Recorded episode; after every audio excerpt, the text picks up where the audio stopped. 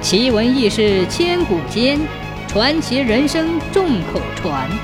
千古奇谈。村里的梁家和张家隔墙而居，祖辈都是一个村子里种地的，可两家的家境家风却差了很多。梁家娶儿媳妇那年，张家儿媳妇刚好怀孕，可一户喜一户怒，大不相同。因为张家老两口为了省钱，给儿子说了个半疯的女子。平常还好一点，怀了孕之后，疯女人每天两只手捧着肚皮，谁也不许碰，家里的活也不肯做了，整日嘻嘻傻笑，气坏了张家的婆婆。再看隔壁的梁家，吹吹打打娶进一门周正白生的小媳妇儿，张老太太又眼红又嫉妒。在院子里打街骂狗、指桑骂槐的说：“丑妻才是家中宝。”整个话里的人儿不当吃不当喝，还要当心偷野汉子。梁家过得和谐，也不跟张老太太计较，原本还算相安无事。可矛盾最终发生在梁家媳妇儿带过来的陪嫁花猫上。梁家媳妇儿在娘家养了一只花猫。出嫁时舍不得，就一起带了过来。这花猫通人性，梁家人也喜欢。花猫无事便满村的转悠，捉鼠逮鸟，挺逍遥。可就因为两家隔壁，花猫踩了张家的房梁，蹭了一道土墙，夜里喵喵的叫声像是猫爪子挠在张老太太的心上。她怒火中烧，见到了花猫的影子。就拎着烧火棍去打，可这小畜生灵活，总也打不到。张老太太为此吃不香睡不着，隔墙大骂，说是家里的媳妇儿要生孩子，这只贼猫夜夜踩房梁，把他家里的子孙运都给踩坏了。要是生不了儿子，就要找梁家算账。可还没等到张家的孙子出生，大花猫就死了。那天，梁家媳妇儿听得花猫呜呜的悲鸣，心里着急，催着丈夫去找。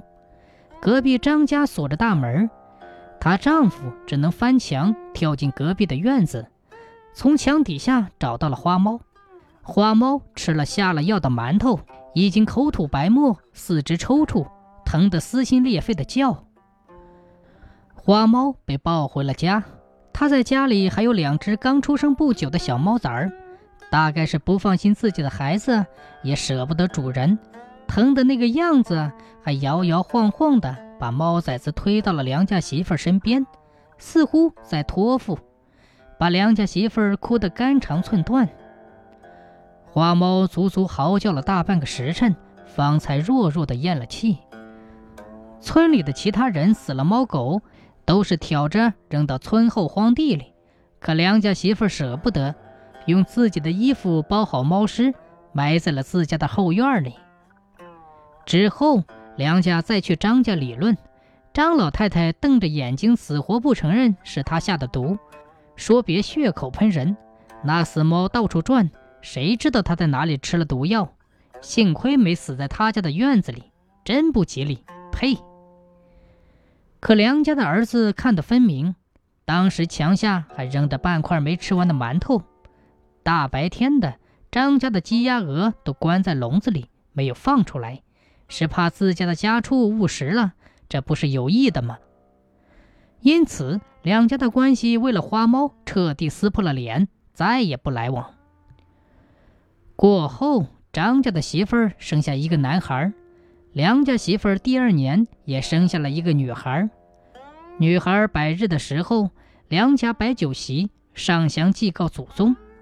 不知怎么，香头竟然断了，落在了女娃的额头上，点出了好大一个疤。女孩像是不知道疼，还在嘻嘻的笑。后来，女孩额头上就留下指尖大小的疤痕，模样形状像极了那只花猫额头上的一撮黄毛。村里都说这孩子是花猫托生的，福大命大。梁家媳妇儿把女儿疼在心尖上。那两只小猫崽儿也一直养着，女孩和猫崽儿格外的亲。再说张家，小孙子长到三岁才断奶，刚断了奶，疯媳妇儿就发了病，不知道跑到哪里去了，再也没有出现过。张家儿子也不省心，每日喝得醉醺醺，还好凑个局赌两把。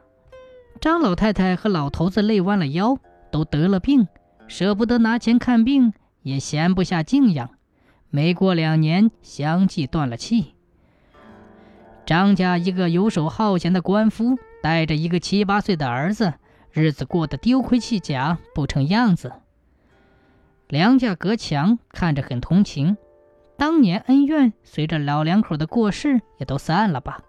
平日对张家的小孩给了很多关照，吃喝衣物都隔墙递了过来。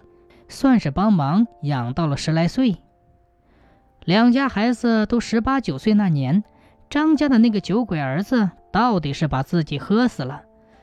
梁家帮着孩子操办了丧事，从那以后，梁家看两个孩子彼此情投意合，干脆定了亲。如今是拆了院墙，两家合成了一家人。梁家的女孩自小受疼爱，娇滴滴的。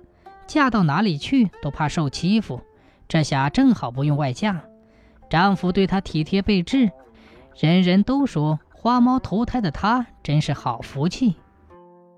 都说是非恩怨天来算，那张老太太活着的时候咋也想不到毒死了一只花猫，花猫没来索命，可二十年后连房子带地都随着小孙子全归了隔壁的老梁家。